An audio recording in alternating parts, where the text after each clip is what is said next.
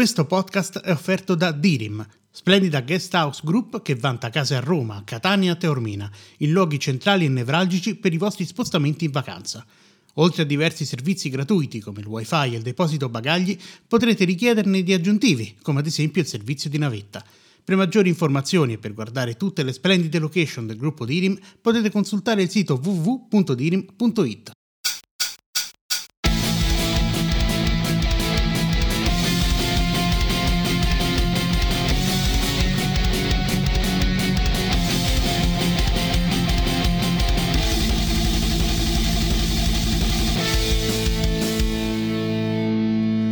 Salve a tutti e a tutti e bentornati ad una nuova puntata di Gaming Wildlife. Io sono Gigio, come sempre, e insieme a me c'è il glorioso direttore figlio di Put, eh, Luca Marinelli esatto. Brambilla. Addirittura eh, glorioso. Beh, sì, dai, alla fine sì. Oh. Eh, che dirvi, è passato un po' di tempo da quando abbiamo pubblicato l'ultima puntata e mi scuso, insomma, essendo host o host di Gaming Wildlife, ma purtroppo ci si è messo... Oste, è vero, ci piace di più Oste. Eh, esatto. Purtroppo ci si è messo qualcosa di traverso, ovvero la vita, eh, tra acquisizioni di animali domestici abbastanza pestiferi, oltre che anche un po' vessati da condizioni di salute un po' particolari, che però adesso per fortuna sembrano essere migliorate, a, a niente, alla vita appunto, fatta di tanto lavoro, tante cose a cui pensare, fare, dire, giocare anche un po', insomma ogni tanto quando ci si riesce, no? Insomma, ogni tanto ci ricordiamo anche che siamo videogiocatori e riusciamo anche a giocare qualcosina. Eh, poco. Quando, sì, poco perché ormai insomma la vita da adulti è quella che è, magari un giorno ne parleremo, ma eh, siamo qui questa sera, perché stiamo registrando di sera, eh, a parlare del 2024. Insomma, siamo entrati nel nuovo anno da più o meno due settimane e stranamente non è successo ancora nulla di drammatico. Forse anche meglio così, visto che se ci pensiamo l'anno scorso è stato comunque un anno molto particolare, nel senso che da una parte molti dicono che abbiamo avuto la migliore annata videoludica da diverso tempo e non mi sento neanche troppo di smentire la cosa. Dall'altra parte, se andiamo a pensare soprattutto alla nostra professione, eh, da un certo punto di vista è stata abbastanza tragica la situazione perché eh, al di là del fatto che i, gli studi di sviluppo c'è stato un licenziamento di massa clamoroso eh, che ha portato veramente a non lo so, forse a, a, a, a, capire che effettivamente la bolla del 2020 del videogioco forse non era proprio così sicura su cui investire. Ehm, e poi abbiamo avuto anche ehm, una chiusura di tantissimi portali, oggettivamente parlando. Eh, abbiamo avuto per esempio la chiusura delle, delle, delle, delle verticali di, del New York Times e Device, se non ricordo male, eh, ha chiuso Eurogamer, che era un portale italiano che nel bene o nel male comunque faceva comunque il suo, e anche a fine anno abbiamo avuto la chiusura di... Eh, non la chiusura in realtà, è cambiata la proprietà di IGN Italia, che comunque era da 11 anni nelle mani di Andrea Minini Saldini, che molti conoscono anche come Gorman, soprattutto noi che frequentavamo il forum di eh, Games Radar e quindi insomma diciamo non, non, è partita proprio benissimo insomma se dobbiamo considerare queste cose non so se tu Luca sei altrettanto d'accordo oppure no Beh, sicuramente c'è un segno abbastanza importante di quella che è la, la condizione del, dell'editoria, ovvero è insostenibile. È insostenibile perché innanzitutto non c'ha sistemi di monetizzazione, ma questo è una cosa, noi ci accorgiamo di questa roba nel settore videogame, ma in realtà l'editoria tutta sta in crisi da, da un secolo perché la transizione verso l'online non era una cosa non è mai stata una cosa sostenibile. E ora è ancora più evidente come non è sostenibile la questione del, dell'avere dei, dei siti che campano sulle pubblicità perché non, non portano abbastanza denaro per tenere in piedi i siti. E contemporaneamente credo sia molto difficile avere un sito che campi sui, sui paywall, non perché i paywall non sono la soluzione, ma perché abbiamo abituato per ormai tantissimi anni di editoria online la gente ad avere eh, l'informazione gratis. E quindi nel momento in cui la gente è abituata ad avere l'informazione gratis, difficilmente verrà a pagarla. E questo è ancora di più un problema, un problema quando le informazioni sono sostanzialmente interscambiabili. Ora, senza voler fare le polemiche, il contenuto recensione è abbastanza indifferente io lo legga da una parte o da un'altra, quindi perché dovrei andare a pagare sito X quando ho lo stesso contenuto su sito Y e questo chiaramente ci diventa evidente, diventa evidente a chi non è un addetto ai lavori, tra virgolette, quando i siti cominciano a chiudere.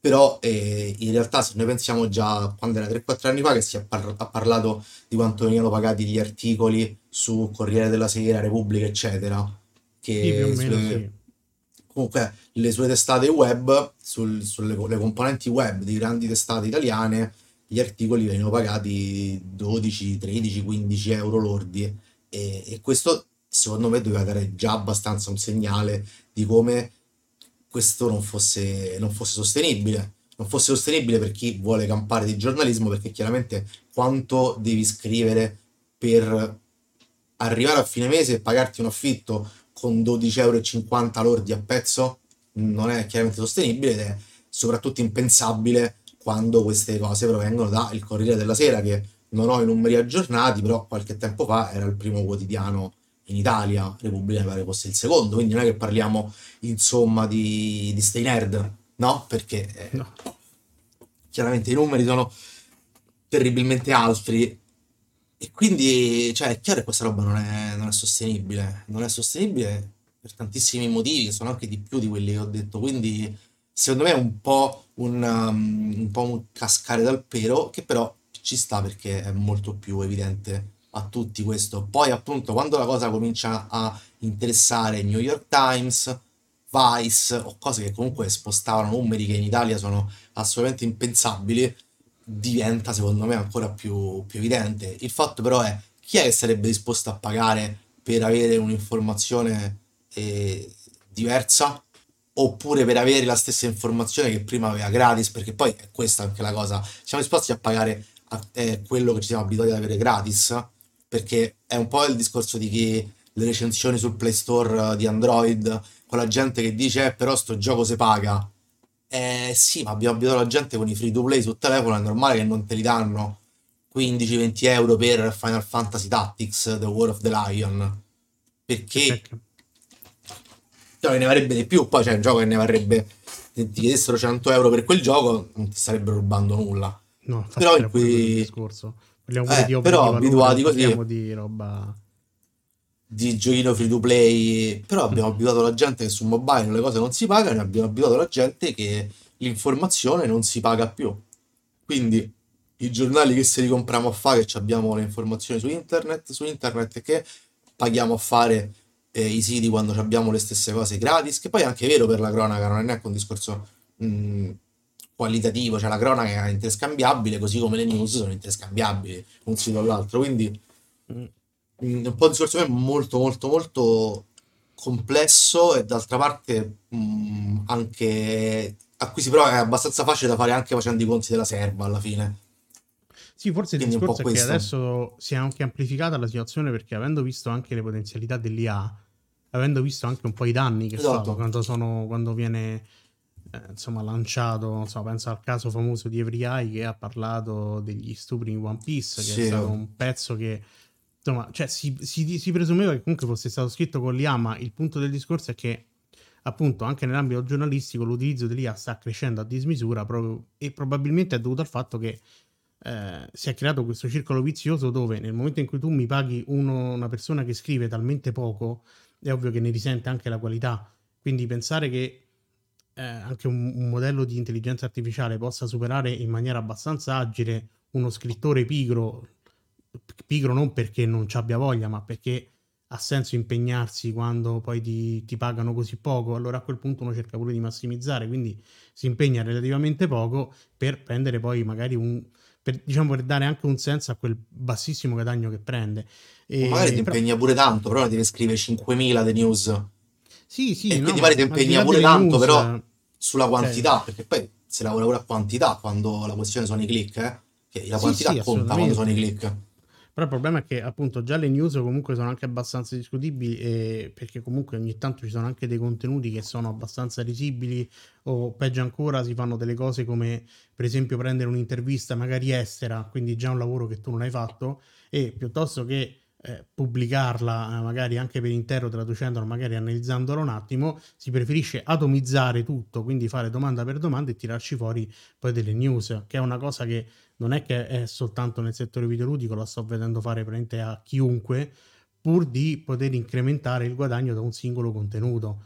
E... Ma secondo me anche oltre a quello è pure tutto un problema di scrivere per Google, per cui se tu hai più contenuti e, però collegati tra loro, per Google è un valore. Cioè, sono di, mh, il fatto che ora Google punti molto sul discovery e secondo me a breve ci sarà una, uno spostamento, magari c'è già stato, non lo so, uno spostamento di SEO per contenuti che, sono, che saranno utili ad esempio ad utilizzare l'IA al posto dei motori di ricerca, che poi è la direzione che sta prendendo Microsoft con Copilot e con Bing.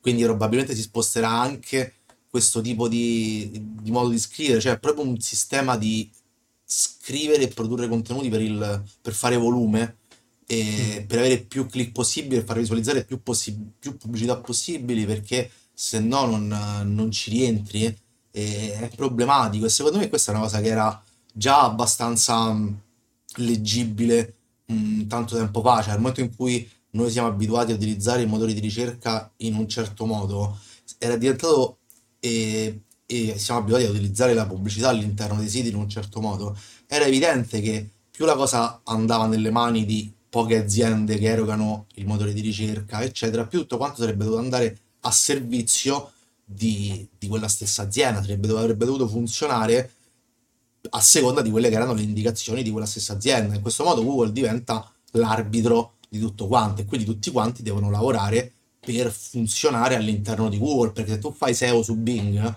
che è una cosa che ovviamente esiste, a che serve che non lo usa nessuno?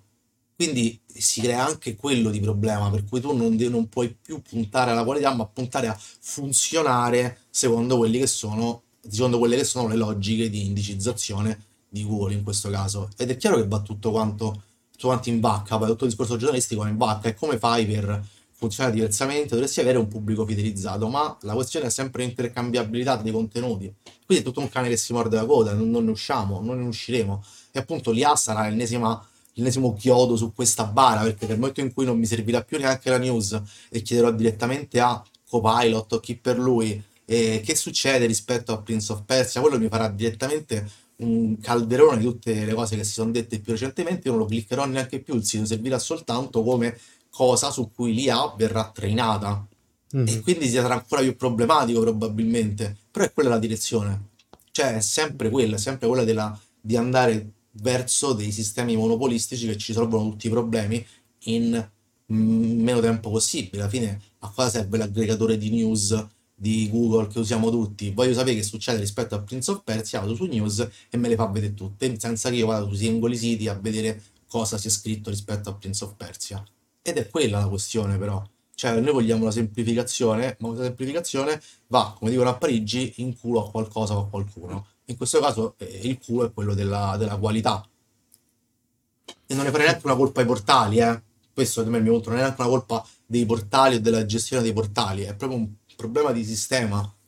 Beh sì, anche comunque poi gli errori dei portali comunque ne abbiamo già parlato tante volte, sono già stati fatti, nel senso qui penso che forse stiamo assistendo proprio anche alle conseguenze comunque di una noncuranza che però non è tanto attuale quanto degli anni passati quando c'è stata appunto la transizione e nessuno si è posto il problema perché appunto diciamo tanto con i banner diventiamo ricchi, poi le carte che ovviamente sono cambiate anche perché non c'era nessun organo di controllo sostanzialmente, quindi questa cosa ha fatto sì che poi andasse tutta a scatafascio. Tant'è che poi alla fine un creator. Vai, vai, Lu, dimmi. Scusa, la questione dei banner, secondo me, io non so esattamente qual è il valore dei banner, però a occhio, immagino pure che se dieci anni fa il banner ti pagava 10, quindi magari ti conveniva pure utilizzarlo, nel momento in cui il banner diventa la tua unica fonte, fonte di introito, il, chi ti vende i banner può abbassare il prezzo perché tanto il coltello dalla parte del manico, il potere contrattuale, ce l'ha ovviamente chi ti eroga le pubblicità. E quindi tu che gli dici? Devi per forza aumentare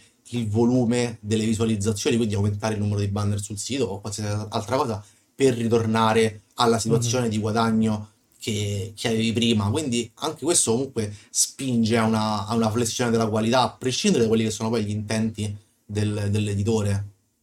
Mm. Secondo me pure questo è importante, nel momento in cui tu dai le chiavi del tuo guadagno unicamente al, a chi ti eroga le pubblicità e le chiavi del tuo essere raggiungibile unicamente a Google, arrivi nel momento in cui tu non hai più nessun potere rispetto a questa cosa. Perché è normale, ormai gli hai dato tutto, gli hai dato. Tu che potere contrattuale hai? Se Google ti dice di no, ti, ti leva dalla prima pagina di Google, tu guadagni zero. Quindi devi per forza scrivere per Google.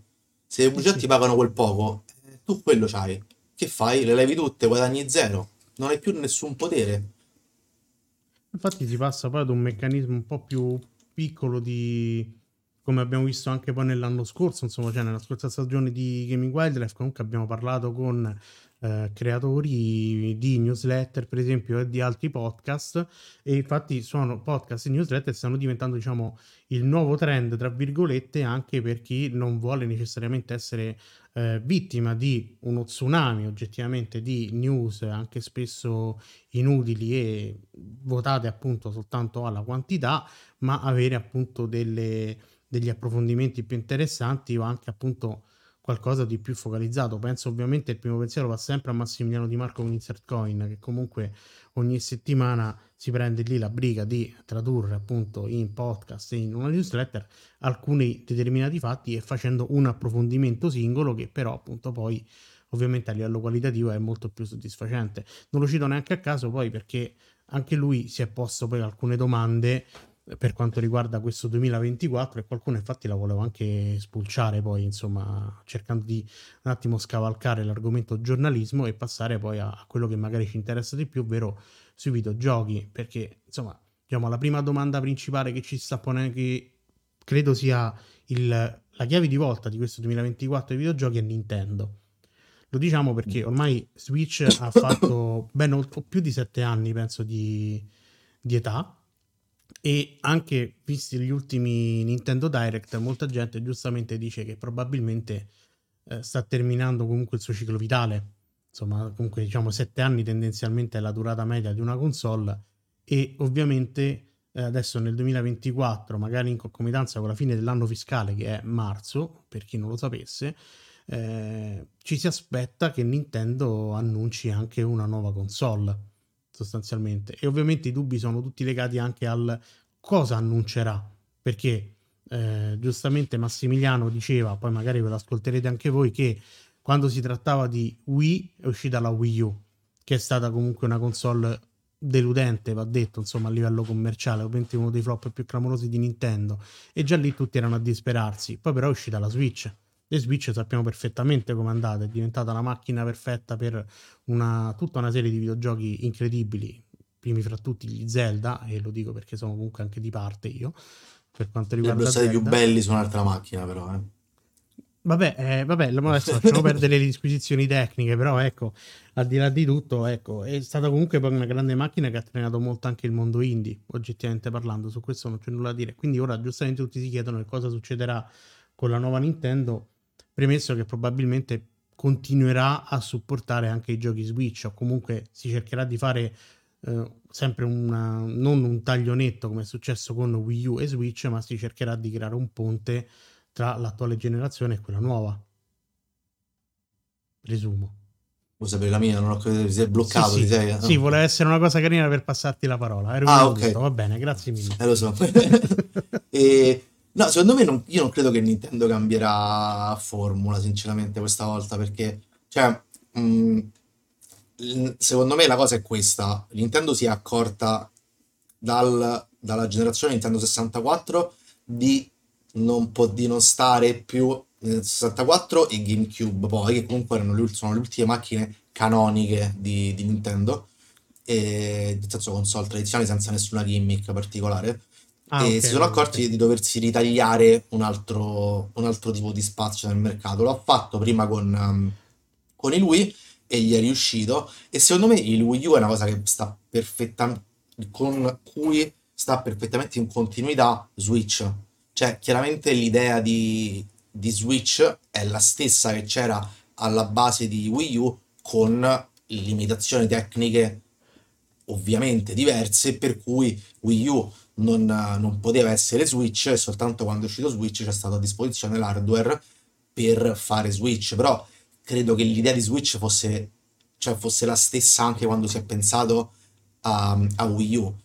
mh, cioè l'idea era comunque quella di fare una console che potesse essere utilizzabile anche in portatilità, eccetera, eccetera. Quindi non ci vedo tutta questa differenza. Cioè, almeno le differenze oggettive ci sono chiaramente, ma credo che sia comunque oggettivo che ci sia un, un filo rosso, un ragionamento che è sempre lo stesso fino ad arrivare a Switch. E dato come è andato bene Switch, dato come Nintendo che è sempre stata cintura nera di console portatili, ha ora soltanto una console che è sia portatile sia fissa, mi sembrerebbe assurdo che Nintendo rimischi un'altra volta le, le carte in tavola. Mi sembrerebbe abbastanza suicida più che, più che assurdo.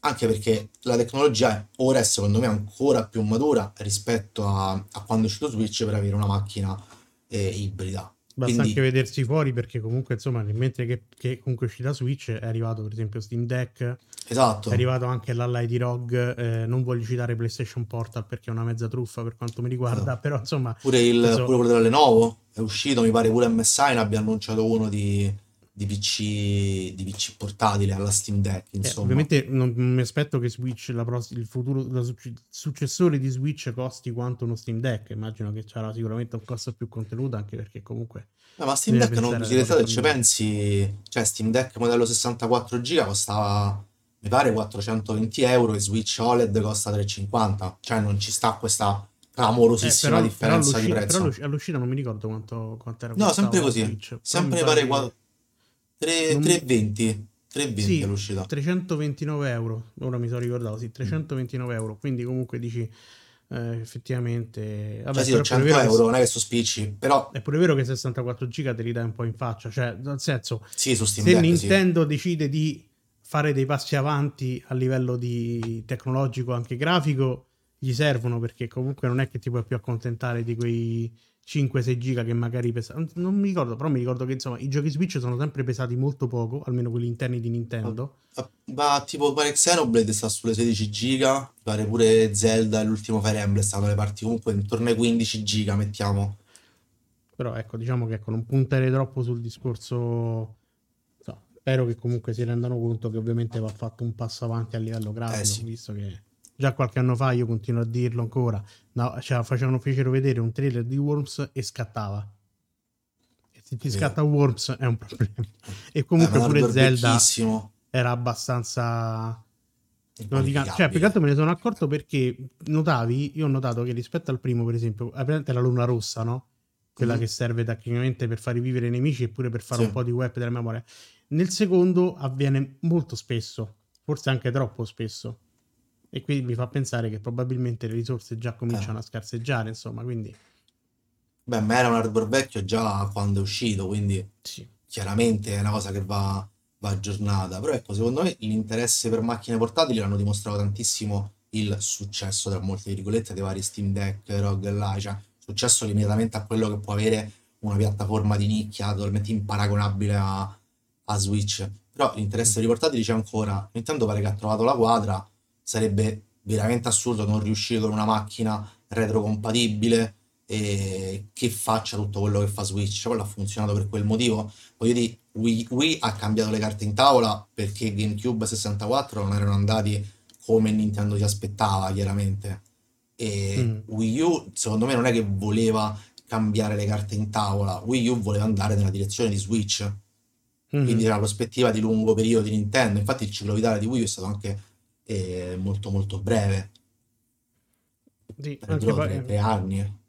Eh, oddio, adesso non te lo saprei quantificare, però veramente poco. Cioè, pass- era passato comunque molto poco tempo tra, tra l'uscita di, di Eh sì. E Switch, quello che altro mi ricordo. Se Quindi appunto non mi aspetto niente di nuovo. Cioè, secondo me sarà esattamente, esattamente, ovviamente, in senso lato, però sarà esattamente la stessa cosa con eh, componenti tecniche aggiornate, retrocompatibilità e tutto quanto, ma mi sembrerebbe veramente assurdo cambiare la formula. Poi non si può mai sapere, eh. Però se pensiamo all'hardware mobile che c'è adesso, su cui gira agevolmente roba come Genshin Impact, che comunque non è che sia proprio leggerissimo. Possiamo anche prendere ad esempio, Ah. comunque, per esempio, gli iPhone dove tra un po' dovrebbe uscire Resident Evil Village, che non so come... No, è, è uscito. Ah, ok. Village è uscito, deve uscire l'anno prossimo Assassin's Creed Mirage. Eh, quindi insomma, comunque diciamo, se arriviamo a questo livello diciamo, su smartphone, uno si aspetta Eh, che anche su una console si possono raggiungere risultati ragguardevoli. Passando a eh, proposito alle console, parliamo pure di Sony. Sony è un po' particolare secondo me la situazione perché siamo più o meno al quarto anno di vita. sì, Eh, sta vendendo come il pane, soprattutto quando- da quando hanno risolto la crisi dei semiconduttori che ha permesso comunque alla fine di arrivare a dei livelli di vendita tra virgolette normali. Però però non perché. onestamente, eh, esatto, non sappiamo ancora il motivo, a parte la- il fatto che comunque il brand Sony, nonostante tutto, tira, nonostante un 2023 che comunque secondo me è stato abbastanza deludente, Che è uscito perché per Sony Spider-Man? eh, è uscito Spider-Man che sì, ne abbiamo parlato anche qui, cioè ho fatto io il podcast dedicato che è stato un bel gioco, nulla da dire, però ecco, non parliamo neanche secondo me della killer application che ti dovrebbe proprio essere, ti dovrebbe garantire la gloria eterna. Eh, forse no, esclusiva Rise Final Fantasy XVI. Final Fantasy XVI che comunque pure lì potremmo parlare, ne abbiamo già parlato pure lì e non, non penso sia un gioco di cui strapparsi i capelli. Eh, No, insomma, continuiamo comunque ad avere appunto una console che non ha sostanzialmente quella che ci piace tanto chiamare killer application e qualcosa che dimostri effettivamente la potenza della console. Oltretutto, eh, ci ri- ricordiamo che eh, Jim Ryan si è dimesso, quindi il capo della divisione della PlayStation si è dimesso dopo comunque risultati che sono, hanno effettivamente lasciato a desiderare e l'ultimo, da, l'ultimo PlayStation, eh, insomma l'ultima cosa che abbiamo visto riguardo a PlayStation era sostanzialmente un susseguirsi di live service, segno che insomma si voglia puntare molto su questo, su questo segmento particolare dell'industria che continua ad essere un, secondo me, un po' una sorta di eh, cimitero enorme, visto il gran numero di giochi che poi falliscono. Insomma, stiamo vedendo anche alcuni in questi giorni. E anche ultimamente è stato cancellato il, il multiplayer di The Last of Us, che era in sviluppo da un po' di tempo e a quanto pare Sony, Naughty Dog ha deciso di chiudere gli sviluppi di cancellarlo perché volevano, preferivano concentrarsi sul single player. Però il punto è che il gioco era in sviluppo da tanti anni, quindi non oso immaginare quanti risorse e soldi abbiano buttato. E, e per arrivare pure, come diceva giustamente sempre il buon Massimiliano, a un supporto per esempio a PlayStation VR 2 che è ancora inesistente. Cioè, io mi ricordo sempre quando lo dicevo al mio collega che se voleva comprare, si è comprato il PlayStation VR 2, io ho detto, beh, ti sei comprato un fermacarte bellissimo, indubbiamente. Io lo dicevo un po' scherzando perché poi io voglio pure bene al buon Pasquale, però eh, al momento non mi pare di aver visto roba che faccia effettivamente girare la testa, a parte le solite riconversioni di Resident Evil Village e Resident Evil 4 Remake in VR, però non credo che possiamo pure lì andare avanti a remake remastered eh, sul VR. Quindi, eh, per arrivare pure a dare la parola a Luca, nel 2024 non mi pare che ci sia roba particolarmente interessante in uscita. Forse non lo so, il Wolverine, che però pure lì siamo sempre sul terreno eh, de- degli Spider-Man, cioè potrà essere un bel gioco, ma sarà proprio una killer application. Insomma, PlayStation secondo me un po' continua a navigare a vista basandosi sul fatto che la console vende, però all'atto pratico ha ancora tanto da dimostrare e visto che siamo entrati nel quarto anno di PlayStation 5, io onestamente un po' mi preoccuperei, no? secondo me cioè, c'è da preoccuparsi. Gli unici giochi veramente interessanti che hanno qualcosa da dire di nuovo su PS5 sono... No, l'unico in realtà è Returnal. Perché, cioè, Demon Souls è bello, tutto quanto lo te pare, però... Però è un remake. è- esatto. E poi, boh, io non... Cioè, ogni tanto penso a che ci faccio con sta, PS, sta, PS sta PS5 e dico, boh, vabbè, ma c'è il gioco di Vanillaware. Però basta, perché eh, non...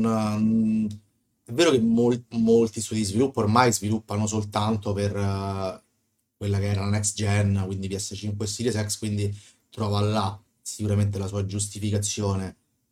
Però tutte quelle cose first party che dovrebbero essere quelle di farti propendere da una parte o dall'altra, io non le vedo così, eh, cioè non le vedo così presenti. Anzi, eh, God of War che doveva essere un po' la cosa incredibile, posto che è uscito anche su PS4 se non sbaglio, Sì. non mi sembra abbia raccolto tutto questo gran successo. Horizon non mi sembra sia stato così interessante che la gente ancora se lo ricorda. Anche Anche Gran Turismo lì non mi sembra... allora, lì- allora, su, su su Horizon, vabbè, tanto per cambiare hanno sbagliato periodo d'uscita perché il Vabbè, primo è quello... uscito con Switch e Zelda, questo è uscito con Elden Ring e quindi Eh sì. figuriamoci eh, Il se... DLC è uscito con Zelda nuovo, se non sbaglio. Eh, eh, sì, più o meno sì. Mhm. Quindi anche la, anche la controparte VR mi pare, insomma, che hanno fatto pure un VR game che dicono interessante, però pure lì sono Sì, sempre ne esperienze un dà... po' accessorie, Cazzo, che te ne me. dà 500 euro per eh, l'esperienza simpatica? Cioè, non è un po' quella la Mhm. questione. Non è che Eh dici sì. costa 100 euro, boh, vabbè, voglio fare un- una prova di una cosa X, no? Li posso Mhm. pure spendere, ma 500 euro con una cosa che poi è pure, pure rognosa da accroccare, fili, eccetera. Vabbè, meno del, Paradossal... meno del primo, eh, per fortuna, un po' Sì, migliorato il cable management, però... però con 300 euro ti compri il MetaQuest Mhm. eh, che te lo metti in testa, l'hardware è tutto là dentro, lo paghi di meno, i giochi sono là dentro, c'è lo store interno, i giochi, eh, cioè, giochi tranquillamente, è molto più eh, casual friendly Mhm. rispetto a quanto non lo è PSVR. Secondo me la VR è molto una gimmick eh, che o parla a super appassionati che hanno il PC da tot mila euro e quindi si comprano quello di, di Valve, Mhm. che costa tre volte quello, di- quanto costa? 1100, 1200, però Eh, non mi ricordo un botto. cioè, o il pubblico enthusiast si compra quello, però non è che si compra quello di PlayStation, oppure quello casual, mh, secondo me si va a comprare quello di Meta, che costa, costa meno e, e ha un supporto, non dico migliore, però ha un supporto che secondo me è più, è più adeguato, ecco. Quindi, boh, non capisco veramente la direzione di, di PSVR, così come il primo, secondo me, serviva poco, questo mi sembra che stia facendo un po', e un po' la stessa fine. E quindi veramente non capisco quale sia la direzione che vuole prendere Sony. La parte dei, che dicevi dei game as a service sicuramente è importante, hanno acquisito Bungie, hanno acquisito, sicuramente vogliono andare in quella direzione, però non vedo nulla di quel tipo che, che possa valer la pena.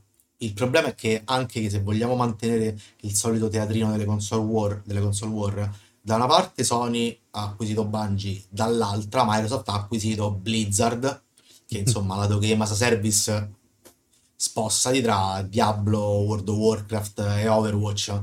Direi Mhm. che c'è poca competizione, più Activision, ovviamente all'interno del pacchetto con tutti i Call of Duty. E quindi insomma anche lato game as a service sicuramente Microsoft sta un pochino più avvantaggiata rispetto a Sony. Non che Microsoft poi fa- faccia proprio sognare, eh, perché non è che Microsoft stia pubblicando chissà che cosa eh, da sogno. Però se No, devo no. comprare una console, mh, c'ho il Game Pass, c'ho un'offerta più ampia, comunque giochi di guida ce li ho, c'ho roba come Flight Simulator, c'ho i, eh, gli Age of Empires, tutto il roster di studi che hanno, di studi che hanno comprato. Non è che mi strappo i capelli a aspettare le esclusive Microsoft, però almeno vedo un po' più di, di varietà se devo comprare una console. Sì, diciamo che sì, Microsoft eh, anche, lo- anche lei continua diciamo, gioca sul fatto che avendo il Game Pass fa tutta una serie di manovre, anzi, diciamo così, oltre ad avere il Game Pass c'è anche i soldi per poterlo fare, perché Mm. comunque l'acquisizione di Blizzard non è che è costata bruscolini, anche qui abbiamo un contenuto passato fatto sempre con Massimiliano Di Marco che ritorna di nuovo riguardante proprio questo affare prima che si chiudesse. Eh, pure lì abbiamo mm, appunto una potenza di fuoco economica che ha permesso pure alla piattaforma di ricevere un sacco di eh, titoli anche interessanti anche al day one. Eh, adesso pure che a breve avremo Persona 3 Reloaded che comunque avrà il suo perché. Non mi ricordo quali altri giochi dovrebbero arrivare comunque sempre al day one, non Microsoft, Sì. ma Adesso comincia il, a breve comincia il beta testing di Final Fantasy XIV su Xbox.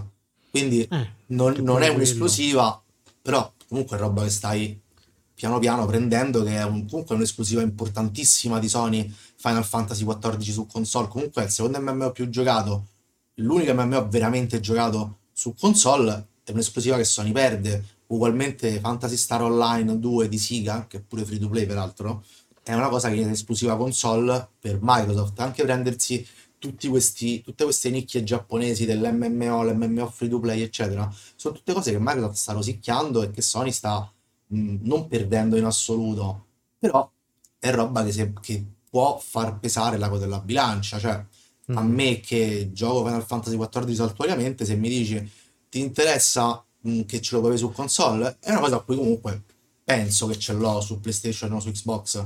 Mhm. Se ce l'ho da entrambe le parti, è un pensiero in meno che, che ho. Ecco, sono stupidaggini, sono cose piccole, però sono tutte cose che messe insieme, secondo me, pesano molto dalla parte di Microsoft. Pure Persona, se ti ricordi, Persona 4 era esclusiva PlayStation 3 e PS4 e è un'esclusiva sicuramente che era di peso di PlayStation 4.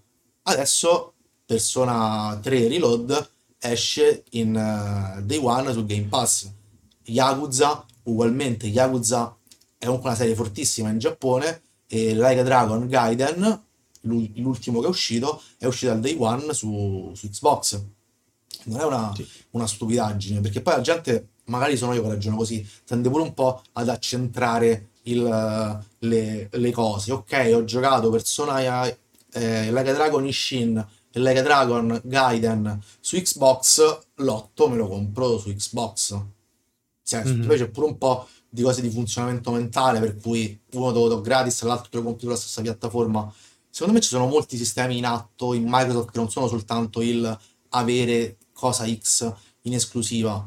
Cioè, ad esempio, pure Mhm. quando è uscito Persona 3 mh, e la, la, diciamo, la ripubblicazione di quello per PSP, di Persona 3 Mhm. Portable, in blocco Microsoft ha distribuito su Xbox Persona 3, Persona 4 e magari pure Persona 5 sul pass. Sì. Sono cose che magari non, non spostano esplicitamente le vendite, ma fanno un altro un certo tipo di awareness sulla piattaforma. Cioè, se io ora penso a Persona, mh, mi viene in mente molto più Xbox rispetto a PlayStation, proprio per questo. Se ora penso a Yakuza, mi viene molto più in mente Xbox rispetto a PlayStation, per tutte questioni di, di marketing che Microsoft ha fatto intorno a queste cose, per cui mi viene più questo tipo di associazione. Magari sono io, non faccio, non faccio più di tanto statistica, però secondo me sono tutte cose che sono, sono, sono in atto, ecco, e questa è la cosa importante, sono tutte cose che sono in atto e mh, per cui la console viene sempre più spesso associata a determinati titoli che prima erano associabili esclusivamente a PlayStation. Mhm. E la roba giapponese importante, tra virgolette, a parte Final Fantasy, io lo associo tantissimo a Microsoft, Yakuza e Persona l'ho detto, ad esempio nelle cose della Falcom invece le associo molto di più a, a Nintendo e a PC, perché Falcom ha una storia perché è sempre stata presente su PC e poi è stata molto presente su Nintendo da quando PS Vita eh, è morta. E quindi se devo pensare quale roba giapponese collego esplicitamente a Sony, mi viene in mente soltanto Vanillaware, ma altra roba non, non- non ce l'ho. Mm, Mm. anche perché i vari Tekken e Street, Street Fighter escono da tutte le parti. Mi pare Street Fighter 6 credo sia uscito anche su Xbox, non sono Sì, penso sicuro. di... Dio, sai che non lo so effettivamente. Forse Street Fighter no. Andiamo a controllare Mm. subito, però...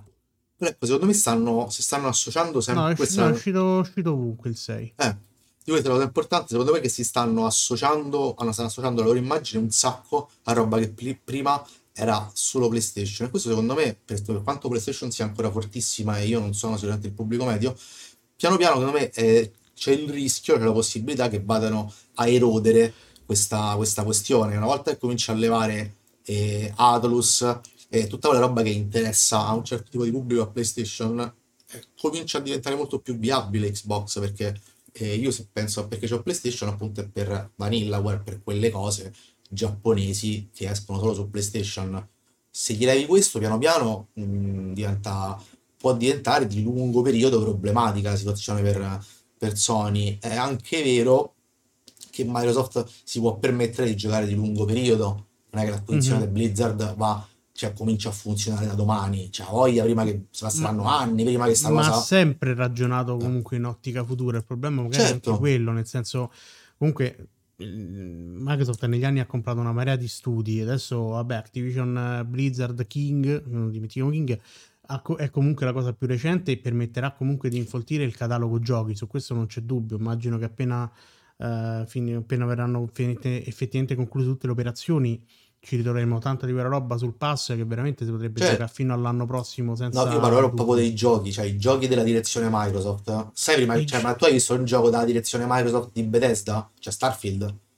Mo, Sì, no, no, no, ma infatti, ma infatti le prime cose le dovremmo vedere quest'anno perché comunque già, visto che hanno già annunciato un developer direct tra l'altro Mm, Xbox, che si, ci sarà il 18 gennaio, quindi sì. visto che noi usciremo, se tutto va bene, eh, incrocio le dita subito il 15, ci dovreste sentire, insomma, ehm, dovrebbero parlare appunto della, vabbè, parte del nuovo Elder Scrolls Online, che vabbè, però ci sarà il famoso progetto di Indiana Jones, che, eh, che è in sviluppo attualmente da, da Machine Games, che sono gli autori di, di Wolfenstein, per capirci. Però anche quello già stava in corso da prima dell'acquisizione. Io dico, cioè, proprio roba.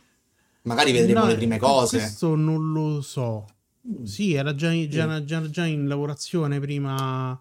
Perché mi pare che l'hanno annunciato proprio co- con Xbox, quindi non vorrei che. Allora forse era già il... Cioè, normalmente se l'hanno annunciato con Xbox, prima una, una roba del genere avrai un anno e mezzo di preproduzione prima. Quindi, cioè, dico Eh, proprio vabbè. roba mh, figlia dell'unione Mhm. Microsoft Bethesda, secondo me sarà forse The Elder Scrolls 6 che non stava manco in preproduzione, stava in blanda preproduzione Sì, quello lo annunciato. vedremo forse con la prossima Xbox, se, se- se Eh, come- per come vanno le cose. Per Poi questo dico sono tutte cose di lungo periodo.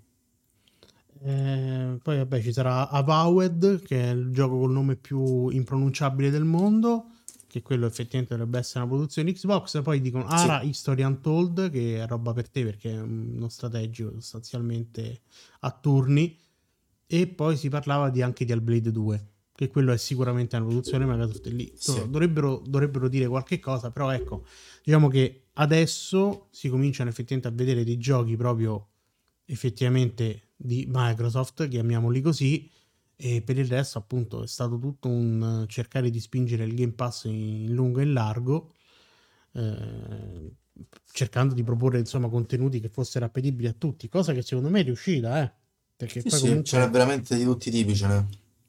cioè, rispetto comunque al Plus non c'è assolutamente storia, Plus che tra l'altro è anche aumentato di prezzo, giusto per parlare di quanto appunto sia PlayStation sia for the players, ma questi sono Ma anche pensieri un po' nostri.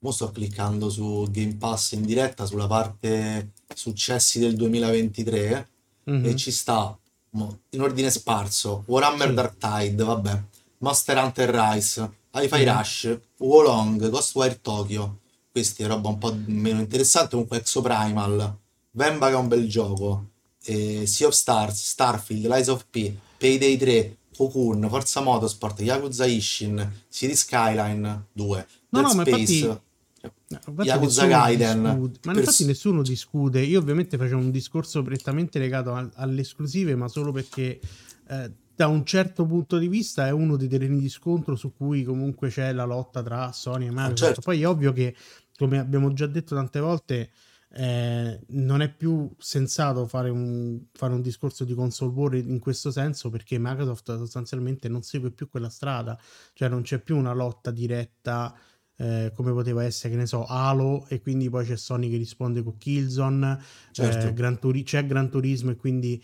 eh, Microsoft risponde con Forza, cioè ormai Microsoft decide di fare una cosa tutta sua, tant'è che per esempio eh, non sappiamo quanta gente ci ha abbonato al Game Pass, non sappiamo, non ci sono più dati relativi a quello che sta facendo Microsoft oggettivamente parlando, non sappiamo quante console vendono, eh, quindi ormai Microsoft fa una cosa a sé preoccupandosi sostanzialmente soltanto di cercare di creare un, eh, un parco titoli che sia appetibile a prescindere che sia interno o terze parti. Sì, Quindi anche che a loro interessa che tu stai sulle loro piattaforme, non che sì, strettamente compri il gioco loro, cioè o compri la console, cioè tu giochi in cloud sul televisore col pad attaccato alla TV e mhm, su- non c'hanno interesse, ma probabilmente se ci fosse possibilità metterebbero l'abbonamento al Game Pass pure su altre piattaforme, eh. Cioè sì, la cosa sì, del- dell'essere legati a una macchina specifica, secondo me già l'avevano abbandonata tot tempo fa.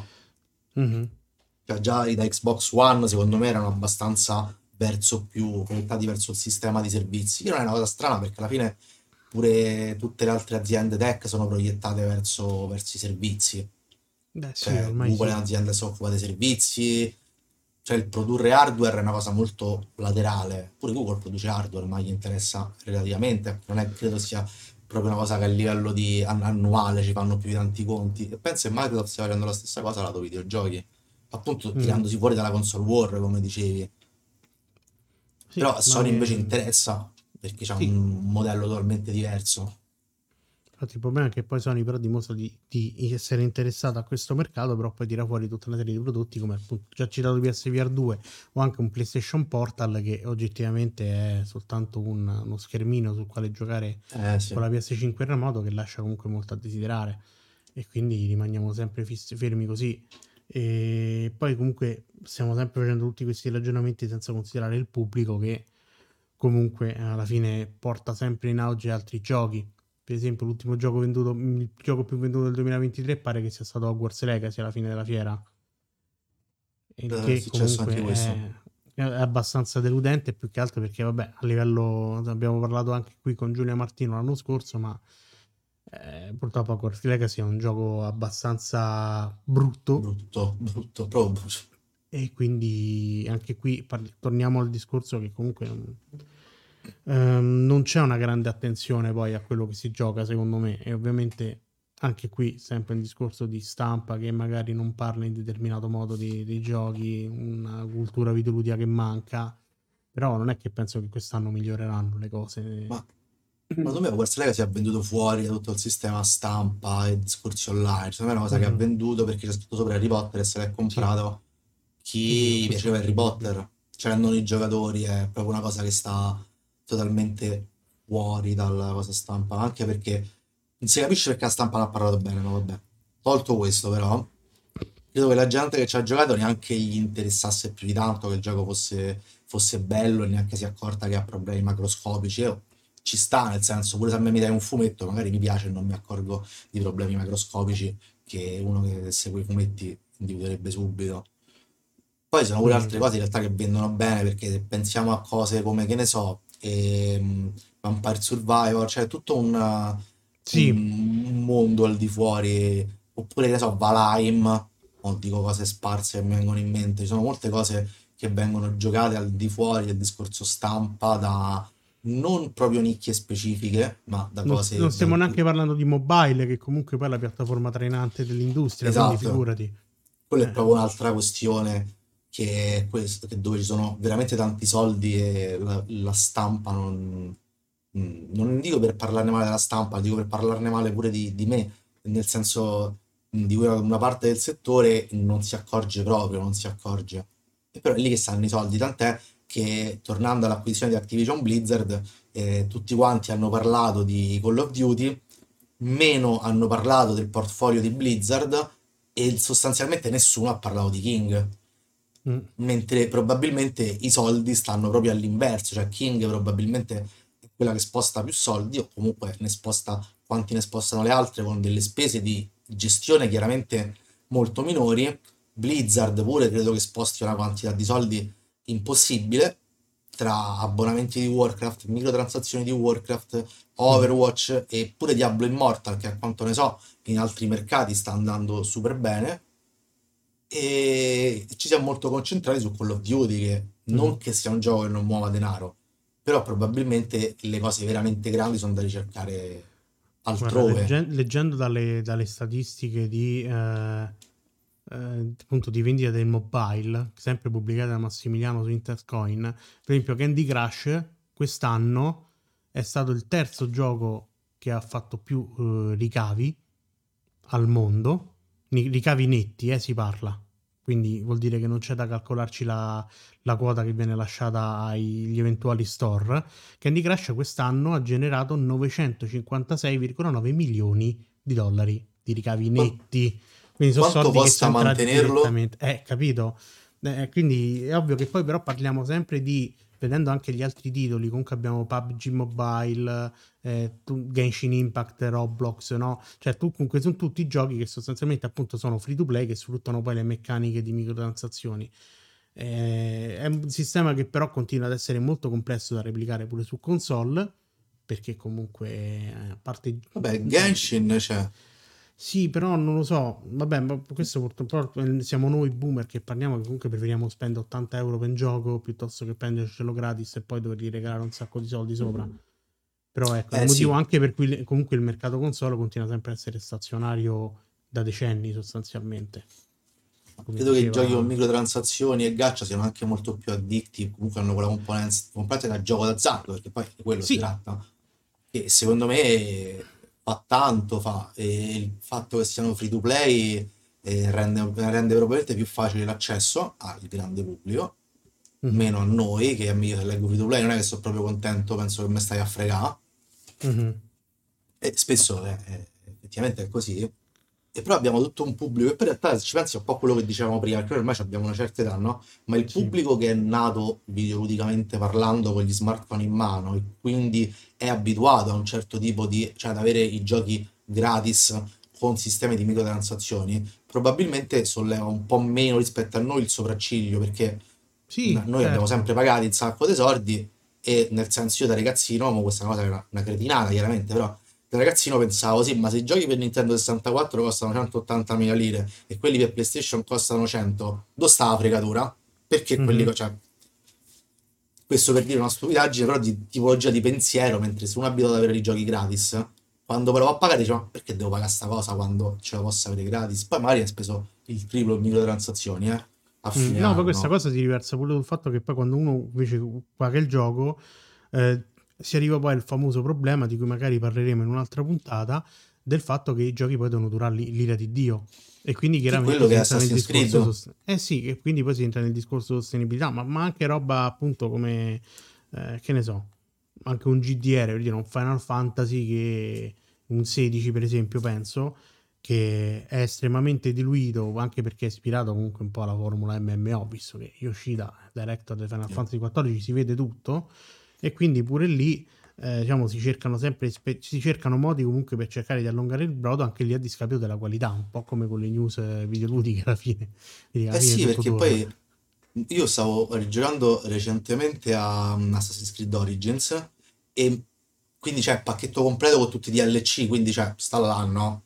E ti Mhm. rendi proprio conto nel- quando inizi il gioco che ha una quantità di sistemi su sistemi eh, fatti praticamente da gioco online, quindi c'hai le quest giornaliere eh, le- che ti danno una, una valuta specifica per comprare delle cose specifiche. Più a un certo punto il gioco ti regala una valuta, una quantità finita di valuta, che è quella che tu compri con i soldi veri. E Mhm. se tu lo metti dentro alla formula di distribuzione di DLC e insieme a Ubisoft Plus, Mhm. sistema la Game Pass di Ubisoft, che comunque costicchia perché costa, mi pare, 15 euro o 18 euro al sì, mese, non è, economico, non è economico, diciamo, se pensiamo agli altri servizi, sì. Esatto, però se tu ci metti in mezzo Assassin's Creed e con, poi pensiamo sempre all'idea di avere un Assassin's Creed piattaforma, che è l'idea di Ubisoft nel breve futuro, e, però già i Valhalla, Origins, ci fanno già pensare come la cosa sia proprio fatta per durarti nel tempo, per tornarci sopra quasi come fosse un MMO. Quindi loro gli aggiungono contenuti DLC di torni, sempre roba nuova, Mm. come uno giocherebbe a Warcraft. Preferibilmente a questo punto Ubisoft ti dà sempre le edizioni premium nel, nel pacchetto Ubisoft in abbonamento, anche con la tier più bassa.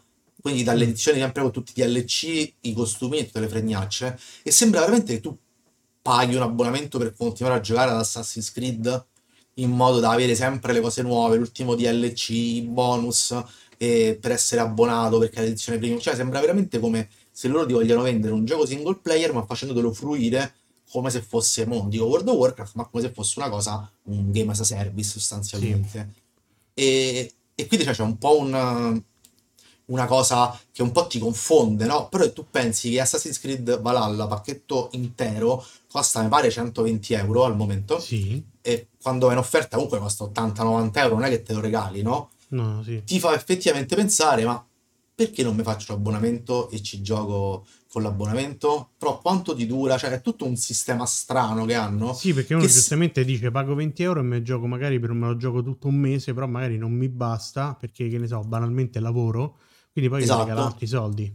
Esatto, hai tot mila funzioncine nel mezzo che funzionano bene per allungarti il brodo più, mentre Mm. stai là magari scarichi pure The Crew 2, perché alla fine no? certo. Ce l'hai gratis, oppure ti, ti scarichi For Honor con tutti i Season Pass, oppure ti scarichi Rainbow Six, cioè è tutto un sistema che sembra un po' che, che Ubisoft un po' sta in bilico, però secondo me è molto cosciente di, que- di come far funzionare questo bilico, cioè non credo abbia una crisi di identità, credo che stia facendo un'ottima transizione, ottima dal loro punto di vista, non dal mio, un'ottima transizione dal modello single player a un modello single player ma game as a service e quindi che abbia un sistema di monetizzazione che è probabilmente molto più sostenibile per tenere in piedi Assassin's Creed perché Valhalla con tutta la roba che c'ha, boh, non voglio dire che 120 euro sono pochi, però pure lì secondo me sono giusti, eh.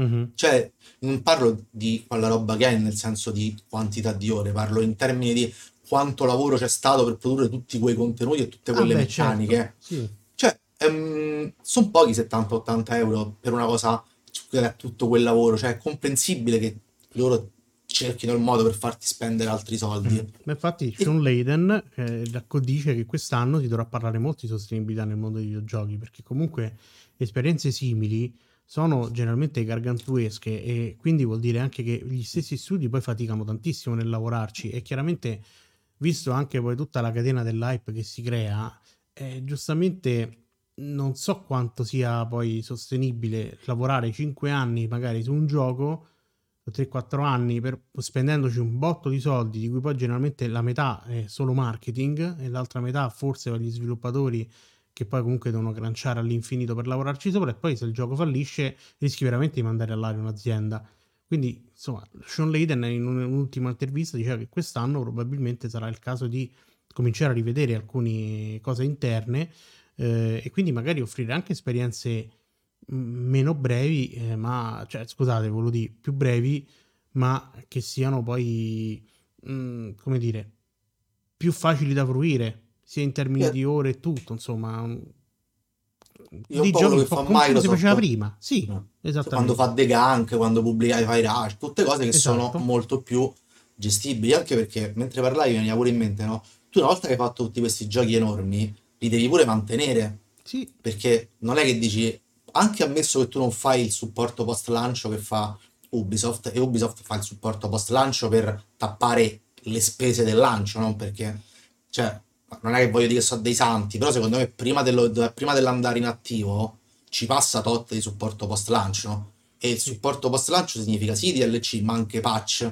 correzioni, Mhm. cose da erogare su piattaforme diverse, perché comunque hai almeno tre piattaforme per un Assassin's Creed. Il PC Sì. poi è una piattaforma che si ra- riramifica a sua volta per tot lingue, più Mhm. devi fare community management e marketing per ogni regione in cui tu lanci il gioco. Cioè, sono tutte cose che fare mantenimento non è che dici è più economico che stare in sviluppo, probabilmente, ma forse diventa più economico una volta che hai finito il ciclo dei DLC, perché poi anche finiti i DLC continui a fare mantenimento, cioè certo. eh, se- Odyssey ha tuttora le missioni giornaliere, quindi è anche roba Mhm. che cioè comunque sono spese veramente enormi, sono veramente spese mostruose, tant'è che appunto se tu giochi a Warcraft o Final Fantasy XIV gli dai 13 euro al mese. Ma no perché sono stronzi, perché per mantenere quella, quella roba là o fai una roba all'Assassin's Creed che quindi non c'ha il rispetto del tuo tempo e ti leva tot soldi in microtransazioni eccetera eccetera oppure paghi un abbonamento. Sì, Infatti, secondo me è molto onesto come, come sistema oggi a Warcraft, paghi l'abbonamento e c'hai tutto quel content eh, attivo fino a che era abbonamento attivo. Mi sembra un- una buona via di mezzo, ma nel mondo di Genshin Impact, secondo me è difficile tenere un modello come un modello in abbonamento alla Sì. Warcraft per il grande Temo anch'io. pubblico. temo anch'io. Visto che siamo comunque quasi in chiusura, a questo punto direi che possiamo dare uno sguardo a quello che sta uscendo. E, insomma, ripeto, io non sono abbastanza ottimista perché comunque mi- non, non vedo ancora roba particolarmente eh, ficcante, mettiamolo così, sia per gusto personale sia anche vedendola insomma un po' come eh, a più ampio respiro. Però tant'è, insomma, al momento le date dei giochi confermati sono relativamente poche. Diciamo che questo gennaio forse la cosa più interessante eh, è sicuramente vabbè, a Dragon Infinite Wealth, ovviamente, perché comunque è il nuovo episodio della serie di Yakuza che ovviamente eh, che noto? eh, sì, anche Tekken 8, Eh. c'è anche- ci sarebbe anche Prince of Persia dello Anche Prince of Persia. vedendo molto insomma le prime recensioni sembra che effettivamente sia un gioco soddisfacente e poi comunque un Metroidvania quindi già quello gli garantisce almeno la mia attenzione visto che a me comunque piace e vedendo anche lo stile e tutto quanto potrebbe essere una roba interessante da, Eh, sembra molto figo. da spararsi indubbiamente Eh, poi vabbè Rugby 24 immagino che abbia il pubblico che è Vabbè, anche vedo- eh, Another Code se lo fanno fatto bene. Beh, Another Code sì, è, un, è un bel recupero, anche se insomma, comunque è sempre una sorta di remake remastered, quindi ok. Mm, preferivo, non so. Anche a febbraio vedo, abbiamo, abbiamo, vabbè, abbiamo a fine febbraio eh, il, il, seguito di Final Fantasy VII Rebirth, quindi insomma abbiamo il secondo episodio della riscrittura sostanzialmente di Final Fantasy VII in next gen da parte di Nomura e Soci di Square Enix, poi per il resto mi sembra di vedere tanti... Vabbè, Grand Blue Fantasy Vabbè. che tu mi avevi detto che era interessante. Molto interessante Grand Blue Fantasy. Anche che Persona sarebbe... 3 Reload. Sarebbe un, RP, un action RPG. Ah, ok, gli si può dare un'occhiata. Basato sì, Persona 3... Persona 3 si rientra nei remastered, visto che abbiamo anche tra l'altro i primi tre Tomb Raider che arrivano come remastered. Mm. Lì sono, sono, un po' curioso, ammetto, perché vista la vecchiaia dei giochi voglio proprio vedere che cosa hanno combinato. E... Ehm, Destiny non mi pare che l'hanno rimandato però The Final Shape, non mi ricordo. Boh, Vabbè, comunque deve essere un altro, un altro insomma DLC, no, espansione di Destiny 2.